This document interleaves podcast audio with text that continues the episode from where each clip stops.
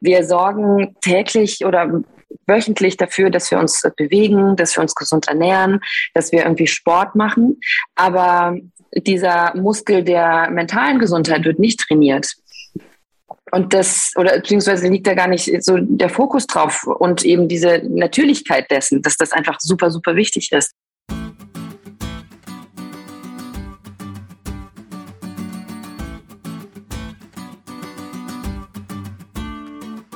Willkommen bei der Marktplatzplauderei, dem Podcast von Eduki.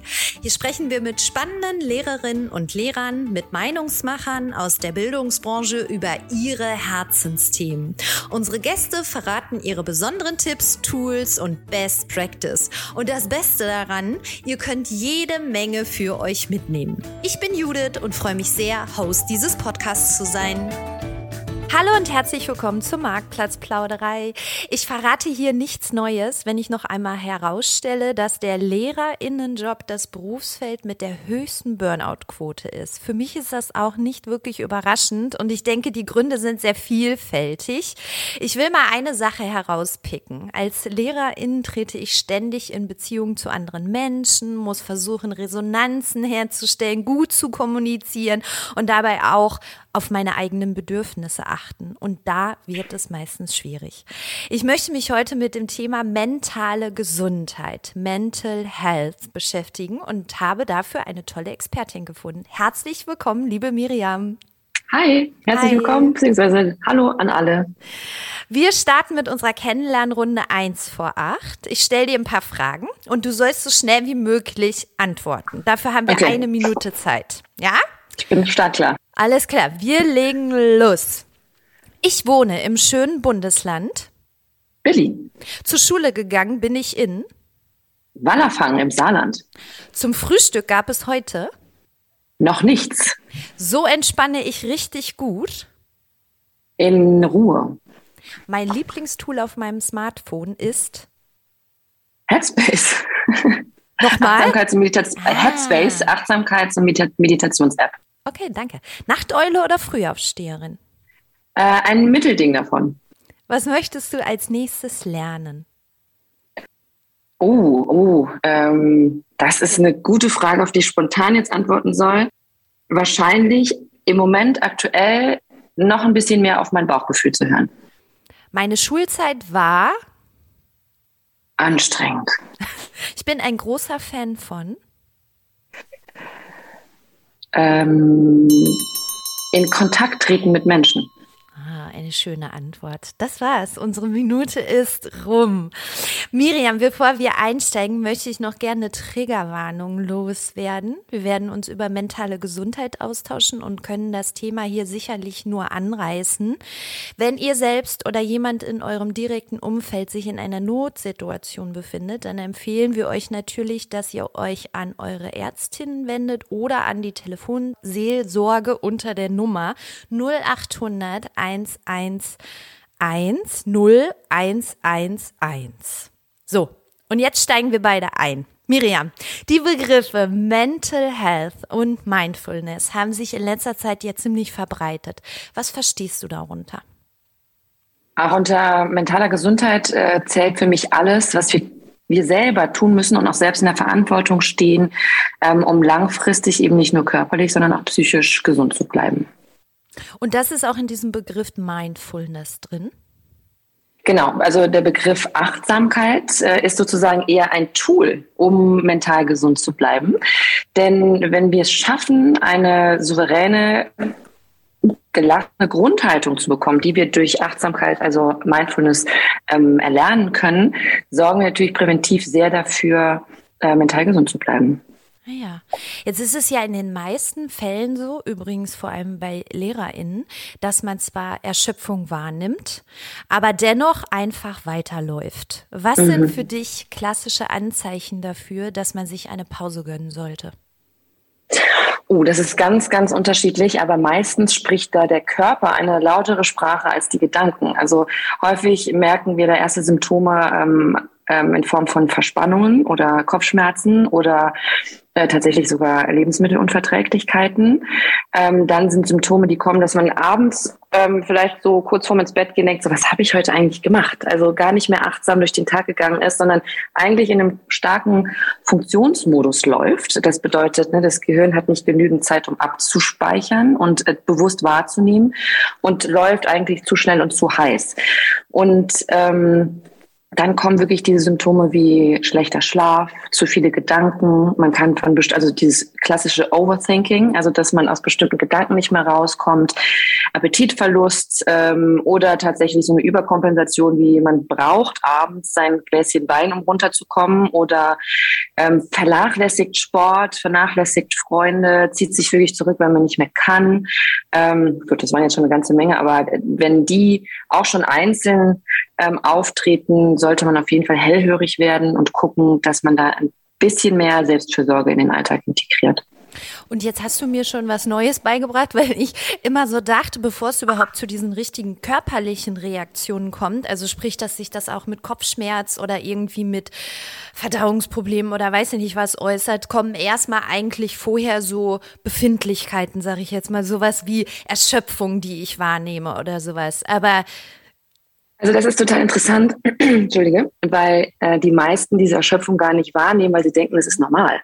Also ne, wir haben die Erwartung von uns, irgendwie durch den Tag zu rasen und die Dinge zu erledigen, die uns sozusagen von außen auf unsere To-Do-Liste geschrieben werden, von Arbeitgebern, von Kollegen, von eigentlich allen Mitmenschen um uns rum ähm, und denken so, ja, natürlich im Moment ist ja jeder erschöpft, aber das ist nicht der Normalzustand, so sollte es nicht sein. Von daher gehen wir häufig darüber hinweg und dann ist es, dass wir zum Beispiel einen stechenden Kopfschmerz bekommen. Und das ist dann sozusagen das Signal des Körpers zu sagen, so, oh, stopp, und das ist schon ein ziemlich starkes Signal auch, ne? denn das kann bedeuten, wir haben wirklich zu wenig getrunken. Wir sind so verspannt muskulär, dass unser Körper sagt, ey, rette mich, es ist zu viel, ich brauche irgendwie ein bisschen mehr Leichtigkeit und Lockeres. Und ähm, ja, von daher ist es bei den meisten so, die sehr in dem Funktionsmodus sind, äh, körperliche Signale, die zuerst oder die klar wahrgenommen werden, um dann sozusagen den, den, dem Impuls zu folgen. Mhm. Wie unterscheiden sich denn jetzt diese ersten Anzeichen einer Erschöpfung von einer Depression?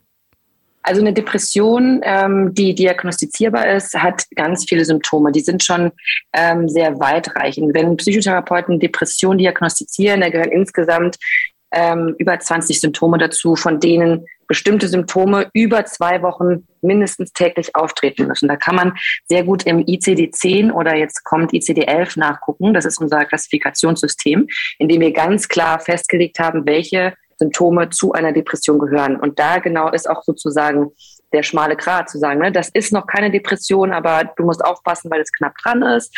Oder, naja, das ist wirklich eigentlich schon diagnostizierbar. Oder, naja, gut, das ist eine Erschöpfung, weil du auch gerade seit zwei Wochen nicht wirklich auf dich aufgepasst hast. Und wenn zum Beispiel über einen längeren Zeitraum so eine Hoffnungslosigkeit oder so ein Interessenverlust oder wirklich so dieser Rückgang von sozialen Interessen, ne, dieses so, ich gehe nicht mehr raus und so eine Schwermütigkeit, wenn das sozusagen so ein Teil von der Person wird, dass es nicht mehr von sich abzuspalten ist, dann geht es wirklich eindeutig in die Richtung Depression. Es muss aber wirklich immer individuell diagnostiziert werden, ne? weil ich jetzt irgendwie nicht sagen kann, das und das und das ist das bei dir, sondern es ist eine Mischung aus bestimmten Dingen oder Symptomen, die zutreffen müssen, damit es diagnostizierbar ist. Okay, und diese Anzeichen sind jetzt bei Kindern, Jugendlichen und Erwachsenen ähm, immer gleich oder die unterscheiden sich nicht sonderlich, oder? Hm, doch, die unterscheiden sich schon. Also bei Kindern ähm, können Depressionen tatsächlich anders geäußert werden. Ähm, auch in Rückzug zum Beispiel, aber auch eher, dass sie irgendwie nicht mehr so viel essen, Schlafstörungen, dass sie sich einfach anders verhalten, aber es kann auch sein, dass sie ein bisschen aggressiv werden oder ne, dass sie einfach in ihrer, in ihrer Art und Weise sehr angespannt sind und Ventile finden müssen, ähm, um diese Emotionen loszuwerden. Also das kann man auch da nicht so pauschal sagen. Es gibt zwischen Kindern, also kindlichen Depressionen und Erwachsenendepressionen wirklich Unterschiede. Oh ja, interessant. Die Gründe für Erschöpfung oder dem Bedürfnis nach Pausen, die können ja sehr vielfältig sein. Ne? Also so besondere mhm. Erlebnisse, vielleicht sogar Schicksalsschläge, Überforderung, große Veränderungen oder Neuorientierung, Konflikte. Und oftmals sind diese der Auslöser, sich Unterstützung, mhm. zum Beispiel einen Coach oder Therapie, ähm, also einen Coach zu suchen oder Therapie zu beginnen. Aber in meinem privaten und beruflichen Umfeld ist es mittlerweile so, dass es diese Auslöser gar nicht mehr geben muss, sondern dass man sich aktiv dazu entscheidet, sich begleiten oder coachen zu lassen. Ja. Inwiefern ist das auch der richtige Ansatz oder Weg und inwiefern macht das bei Kindern und Jugendlichen auch Sinn? Oh, das, das ist ein ganz, ganz wichtiger Punkt. Und ähm, dass du das jetzt so sagst, ist für mich ein total tolles Zeichen, weil das bedeutet, da ist was in Bewegung. Eigentlich kommen wir, vor allem ähm, wir im deutschsprachigen Bereich, aus einer Kultur, die Schwäche nicht zulässt. Ne? Das heißt, es wird gewartet und gewartet und gewartet. Und ich habe auch wirklich merkbar vor drei bis vier Jahren eher Menschen in meiner Praxis gesehen, die wirklich schon schwer belastet waren, also sehr spät kamen. Und dann kann man psychotherapeutisch häufig gar nicht mehr so viel machen, muss dann erst wirklich mit Medikamenten reingehen, damit irgendwie überhaupt diese Basis, um wirklich ein Gespräch aufnahmefähig zu machen, gelingen kann.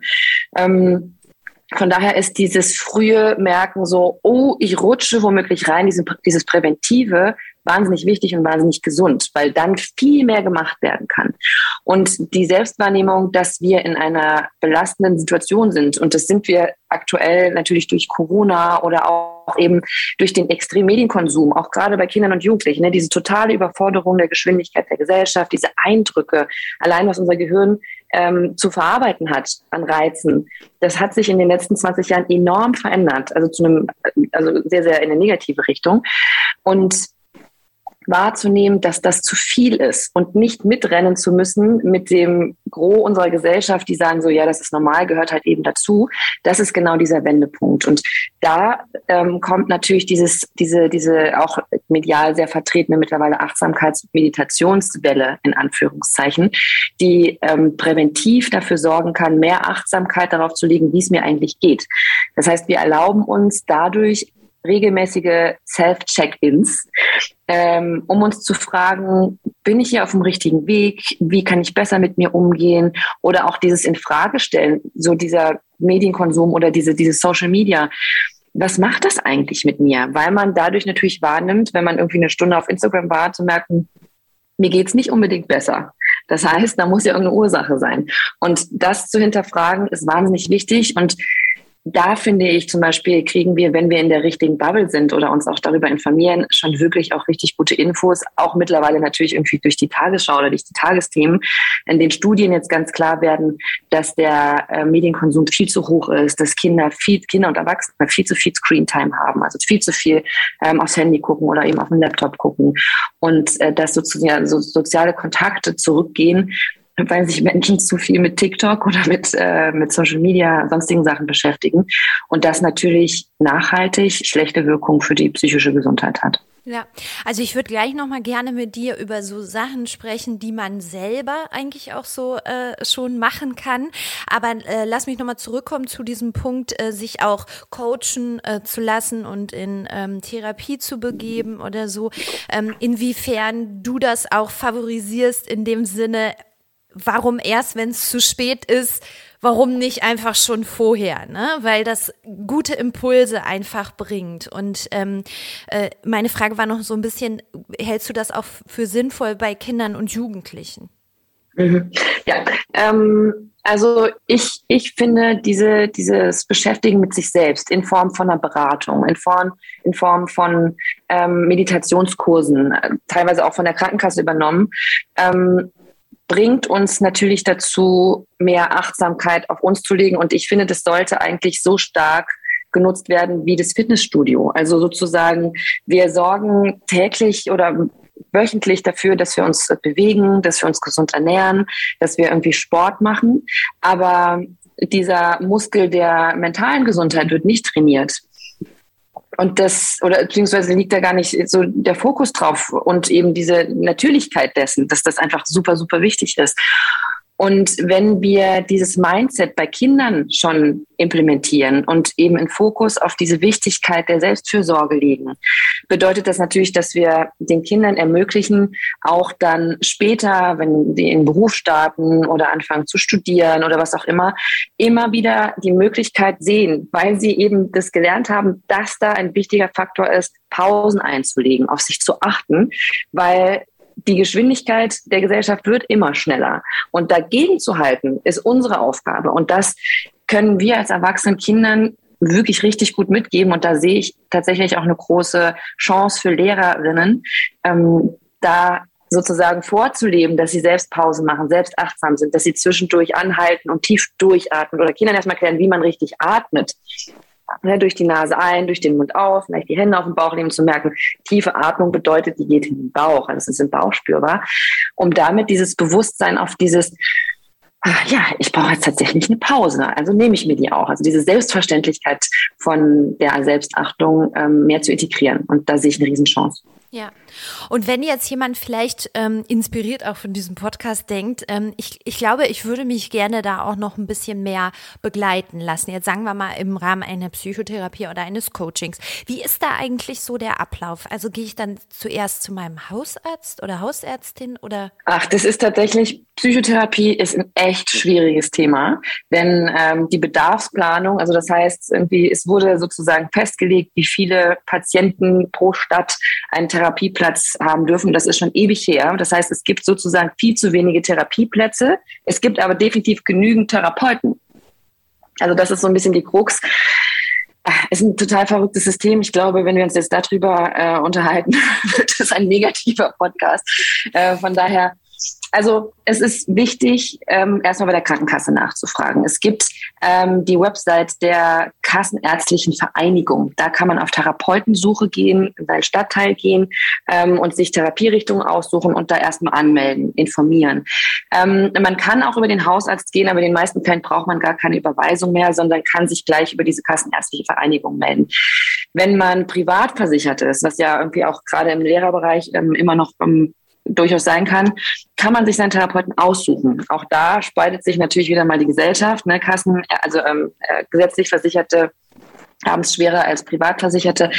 Aber da würde ich raten, auf therapie.de zu gehen und äh, sich wirklich zu informieren und da auch sehr aufs Bauchgefühl zu hören. Und dann ähm, geht man dahin und das Wichtige ist, ich weiß, dass es schwer ist, einen Therapeuten zu finden, aber wenn man das Gefühl hat, das matcht nicht, man kann nicht vertrauen, geh weiter auf die Suche, denn das, dieses Vertrauen und dieses sich aufgehoben fühlen und das Gefühl haben, da ist ein sicherer Ort, ist wirklich für mich so absolute Grundlage, um an diese Themen zu kommen, die uns wirklich berühren und uns wirklich geprägt haben, weil sonst ist es nicht wirklich greifend.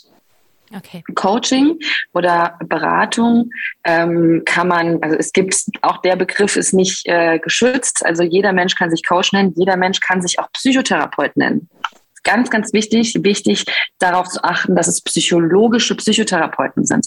Auch Heilpraktiker dürfen sich Psychotherapeuten nennen. Finde ich ein bisschen tricky, aber ähm, ist auch eine große Diskussion in Deutschland. Bei Coaches ist es so, dass ich da sehr darauf achten würde, dass die äh, eine staatlich anerkannte Ausbildung haben. Es gibt da definitiv Qualitätskriterien, aber auch da ist das Bauchgefühl super wichtig. Ich finde, der Auftritt, das erste Gespräch ist wichtig. Die meisten bieten äh, ein kostenloses Kennenlerngespräch an. Das mache ich auch. Ich mache immer 20 Minuten kostenlos und dann entscheiden wir beide, ob wir zusammen arbeiten können oder nicht, weil es für mich natürlich als Coach oder als Therapeutin auch wichtig ist, einen Zugang zu finden. Und ähm, einige kommen auch, weil sie sozusagen den Auftrag haben, mach, mach mal, lass dich mal beraten, mach mal eine Therapie. Das bringt nichts. Ne? Man muss da schon wirklich selbst mit dem Willen hinkommen, an sich zu arbeiten. Denn es gibt keine Pille, die sagt, ne, ne, morgen wird das schon, sondern man steht da selbst in der Verantwortung.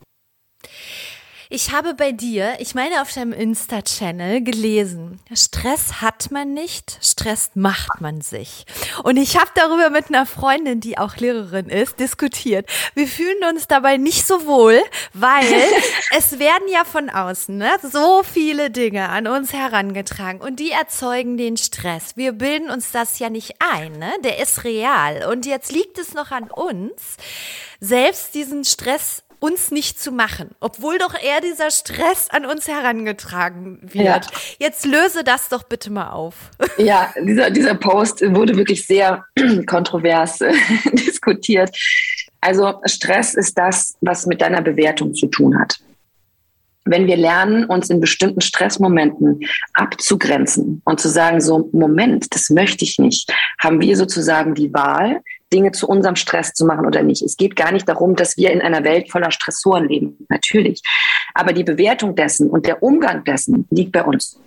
Ne? Das heißt, wenn du ähm, jetzt im, im Gespräch mit deiner Freundin, wenn ihr über äh, darüber sagt, so, ja, der Stress kommt ja von außen, auf uns zu, dann begebt ihr euch in eine Opferrolle. Ne? Und in der Opferrolle kommt man nicht ins Tun. Und dieses Tun ist zwangsläufig wichtig, um Dinge zu verändern. Das bedeutet, um Dinge zu verändern, müssen wir aus unserer Komfortzone raus. Das bedeutet, in eurem Fall vielleicht euch mehr mit dem Thema Abgrenzung auseinanderzusetzen oder wirklich zu gucken, wie kann ich über den Tag dafür sorgen, dass ich kleine Ruheinseln schaffe. Und das bedeutet vielleicht wirklich nur in der Pause ähm, durchzuatmen, irgendwas mehr zu machen als gestern oder Dinge, also so fünf gerade sein lassen manchmal auch. Ne? Also Menschen, die zu einem Perfektionismus neigen, ähm, sorgen letztendlich auch dafür, dass sie mehr Stress haben. Das heißt, das Hinterfragen dieses Perfektionismus ist das Wichtige. Also versucht da eher an die Grundlagen zu gehen und euch nicht dem System sozusagen zu ergeben, zu sagen so, also ich kann gegen den ganzen Stress nichts machen, das System rieselt auf mich ein und ich werde dadurch krank. Nee, es ist an uns zu sagen, so stopp, ich möchte diesen Stress nicht und sorge dafür, dass dieser Stress auch nicht zu meinem wird. Ja, genau darauf möchte ich im Prinzip jetzt auch nochmal hinaus, so dieses, was kann ich selber denn eigentlich im Kleinen schon äh, machen? Und vielleicht fangen wir da jetzt auch nochmal an mit diesen kleinen Gewohnheitsänderungen oder Microhabits. Dazu hast du ja auch ein Buch geschrieben, das heißt Kleine Schritte mit großer Wirkung. Ähm, erzähl mhm. mal ein bisschen darüber. Ähm, ja, in dem Buch geht es vor allem um darum, wie du selbstverantwortlich zufriedener wirst. Ne? Und eigentlich genau darum, ähm, worüber wir gerade gesprochen haben, über diesen Post zum Beispiel, dass wir selbst eigentlich jeden Augenblick wieder damit anfangen können, achtsamer zu sein und unsere kleinen oder jetzt einen kleinen Schritt zu gehen, ein Micro-Habit in unseren Alltag zu integrieren, um an ein höheres Ziel zu kommen, dass da zum Beispiel Zufriedenheit ist oder bedeutet, ich möchte heute Abend nicht so müde sein oder ich möchte eine Mittagspause machen, weil ich Erholungszeit brauche. Und Habits, also Gewohnheiten, bedeutet in dem Fall, und das beschreibe ich da auch sehr, sehr klar, dass wir eine Art Inventur machen müssen. Wir haben durch die Zeit ganz viele Gewohnheiten oder haben uns ganz viele Gewohnheiten angeeignet, wie zum Beispiel, dass wir häufig eine der ersten Handlungen morgens haben, das Handy zur Hand zu nehmen. Das heißt, wir geben uns dem hin, uns gleich von Nachrichten oder von Informationen aus der Welt völlig überschwemmen zu lassen. Was bedeutet, wir können nicht achtsam in den Tag starten, weil es ein Habit ist oder weil wir denken, wir müssen erreichbar sein. Wir müssen nicht immer erreichbar sein.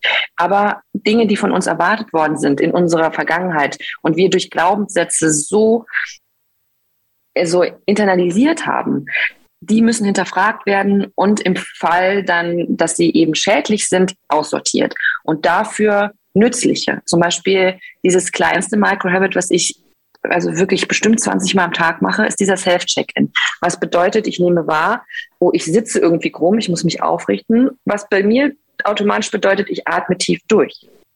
Ja, und damit ist dann natürlich der nächste Fokus zu fragen, so, wie geht's mir denn eigentlich? Und damit atme ich auch schon automatisch durch. Das heißt, ich habe da vier kleine Micro-Habits integriert. Und wenn ich das 20 Mal am Tag mache, gebe ich meinem Gehirn richtig Spielraum weil in der Zeit natürlich diese anderen Sachen runterfahren. Wir sind es gewöhnt, 20 Tabs gleichzeitig aufzuhaben in unserem Gehirn. Ne? Wir müssen das machen und dann essen wir und dann haben wir währenddessen checken wir noch das Handy oder reden noch oder klären noch und planen. Nee, wenn du isst, versuch das wirklich achtsam zu machen. Versuche zu schmecken, versuche zu riechen, versuche wirklich zu, auch mal wahrzunehmen, wie viel du kaust, wie du runterschluckst und ob dir das überhaupt schmeckt oder nicht. Also viele essen ja einfach, um jetzt was zu sich zu nehmen. Damit schadest du dir. Und wenn wir das vielleicht nicht 15 Minuten während des Essens schaffen, aber davon vielleicht heute nur zwei Minuten und morgen vielleicht drei, haben wir viel mehr für uns gemacht als gestern. Und das ist der Sinn dieser kleinen Schritte, wahrzunehmen, was ich jetzt machen kann, um ein bisschen zufriedener, erholter, entspannter oder gelassener in meinem Leben zu werden.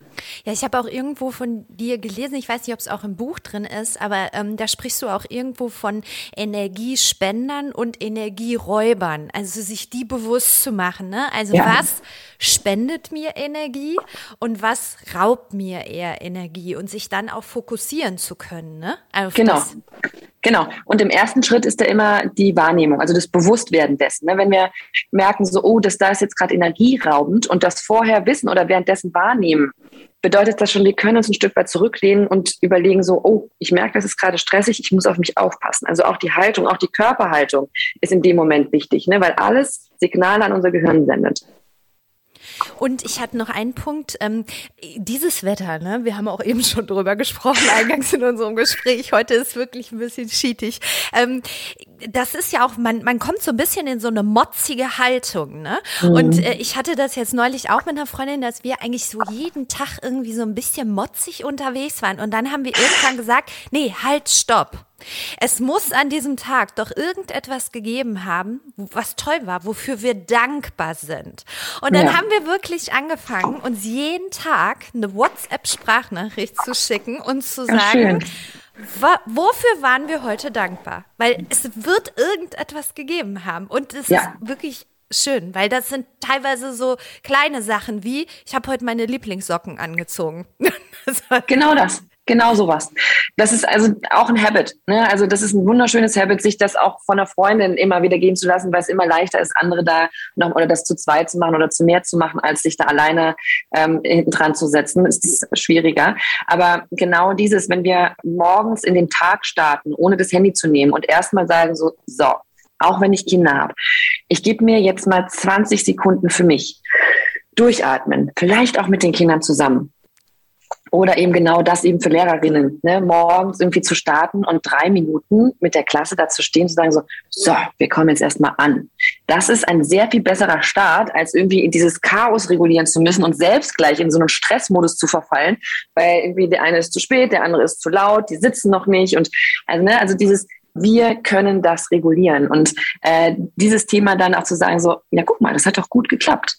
Dieses, dieses Loben und eben auch dankbar, einen Fokus auf Dankbarkeit haben oder auf die schönen Dinge. Und natürlich ist es grau draußen, aber wenn ich rausgucke, sind da trotzdem schöne bunte Blätter.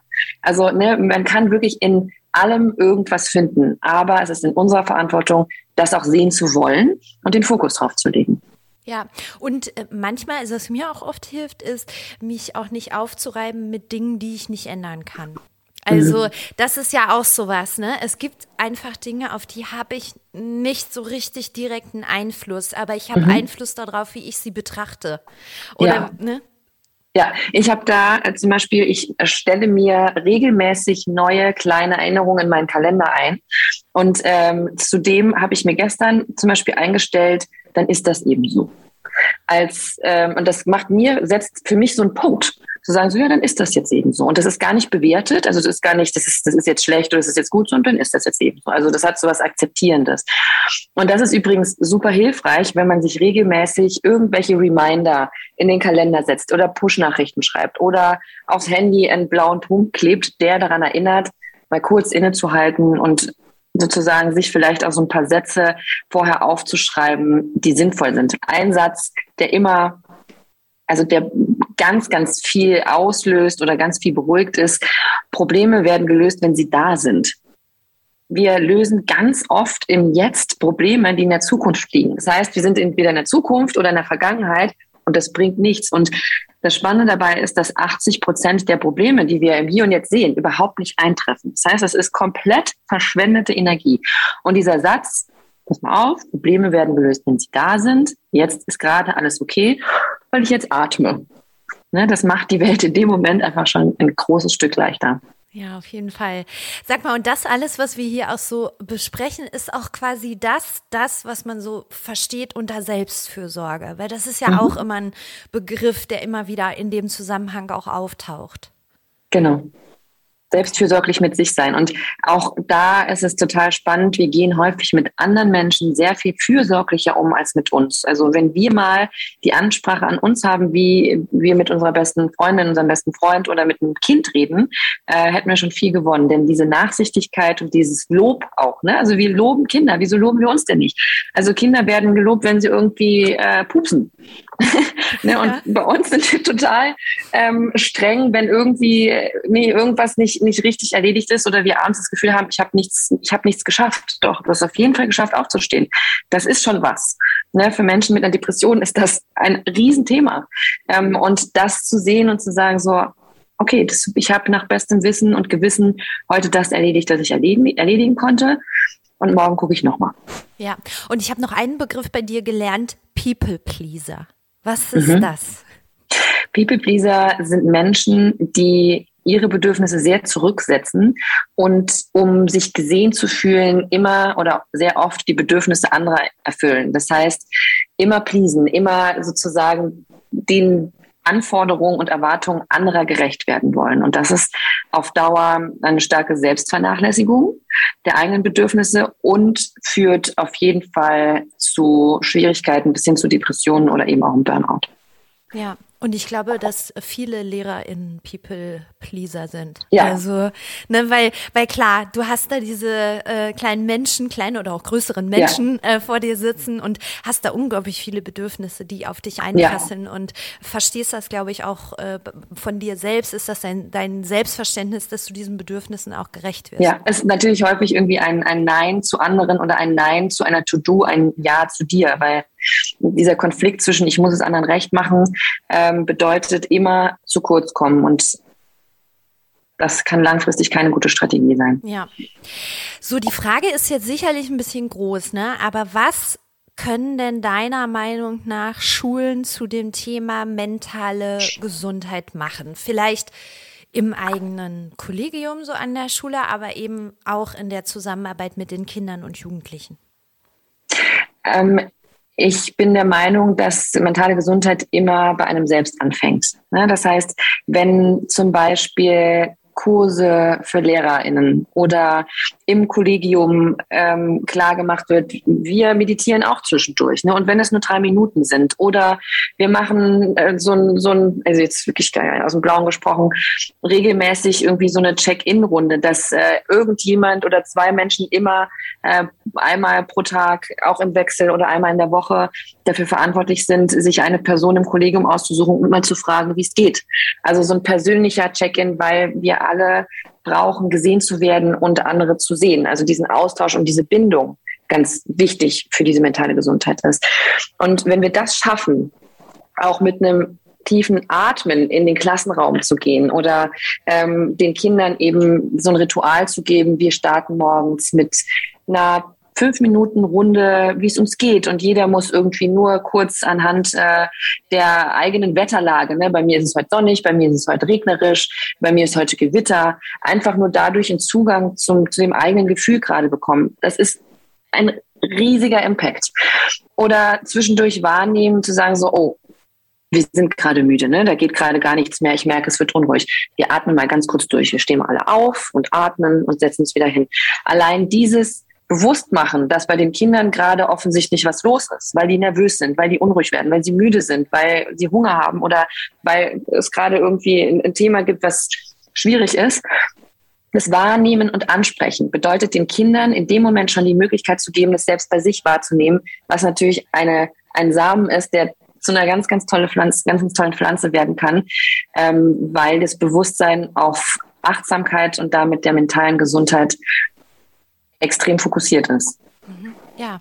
Natürlich kann man immer noch mehr machen. Ne? Man kann ähm, wirklich Achtsamkeitskurse anbieten. Ne? Man kann, also dieses Ritualisierte ist eben das Wichtige. Man kann ähm, zwischendurch eine, klein, ein kleines autogenes Training machen oder eine Traumreise mit, mit, mit, es geht jetzt nicht nur um Grundschule, auch um Ältere. Ähm, man kann den, den Älteren oder eine, wenn es irgendwie zum Beispiel eine höher, weiterführende Schule ist, kann denen regelmäßig Aufgaben geben, um sich mit dem Thema zu beschäftigen. Ne? Oder mal fragen, was ist denn mentale Gesundheit für euch? In welchen Momenten fühlt ihr euch wohl? Also als Hausaufgabe sozusagen eher mal so eine Aufgabe mitgeben. So, was brauchst du eigentlich, um den Tag durchzuhalten? Welcher Arbeitsrhythmus ist für dich sinnvoll? Wann bräuchtest du eigentlich deine erste Pause? Welches Essen ist für dich gut oder wieso wirst du müde, wenn du gegessen hast? Also dieses Thema so mal zu gucken, was bringt dir denn was und was brauchst du, um abends eigentlich ein bisschen fitter zu sein als gestern? Ja. Das kann eine große Welle in Gang bringen. Ja, und ich finde, dass das Thema auch immer noch an den Schulen viel zu wenig äh, stattfindet. Ja. Ne? Also äh, ja. man konzentriert sich äh, viel auf andere Themen und äh, vergisst dieses Thema total, sowohl im Kollegium als auch in der Zusammenarbeit mit Kindern und Jugendlichen. Ja. ja. Okay, Miriam, wir kommen mal zum, zum Schluss und zum Ende. Und da habe ich immer noch so drei spezielle Fragen. Wir starten mit unserer Wünschebox. Wenn es eine Sache gibt, die du im Bereich Bildung ändern würdest, welche wäre das?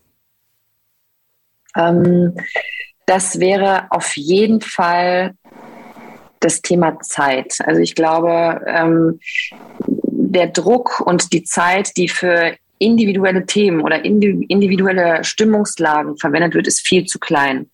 Ähm, dieses, diese kleinen Self-Check-ins, die, also ne, dieses, wenn ein Kind unruhig wird, sich die fünf Minuten zu nehmen, zu sagen, so komm, wir gehen mal raus, das ist eigentlich jetzt ein Thema, was eher ähm, privat ist, und mal zu fragen, so was ist denn los bei dir, anstatt zu sagen, so setz dich hin, du störst. Wenn mehr Zeit für solche Sachen wäre, hätten wir, glaube ich, langfristig eine sehr viel gesündere Gesellschaft. Das wäre ein großer Wunsch. Okay. Und dann zu unserer vorletzten Frage. Die kommt von Julia, mit der ich in der letzten Folge der Marktplatzplauderei über sexuellen Missbrauch von Kindern im Netz gesprochen habe.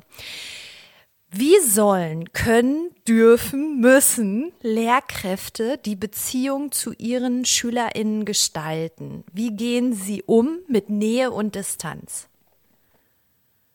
Oh, ich glaube, das ist total individuell. Also wenn ein Lehrer, eine Lehrerin ein Gespür dafür entwickelt, was ein Schüler, eine Schülerin braucht, ist das schon ein Riesenschritt. Äh, und das mit einer Gelassenheit und mit einer Souveränität und auch mit diesem, mit dieser Vorbildsfunktion ähm, füllt, wäre das auf jeden Fall ein großer Schritt.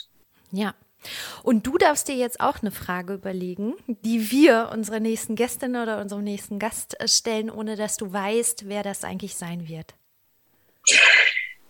Ich würde gerne wissen, was die Person konkret im Alltag für ihre mentale Gesundheit tut. Fantastische Frage. Bin gespannt. Ein Habit. Sehr gut, danke schön. Liebe Miriam, vielen lieben Dank für deine Zeit. Ich wünsche sehr, dir sehr noch gerne. einen schönen Tag und viel Erfolg mit deiner wertvollen Arbeit. Und ich würde sagen, wir Dankeschön. beide sagen jetzt zusammen Tschüss. Ciao. Alles klar. Tschüss. Lasst es euch gut gehen. Tschüss.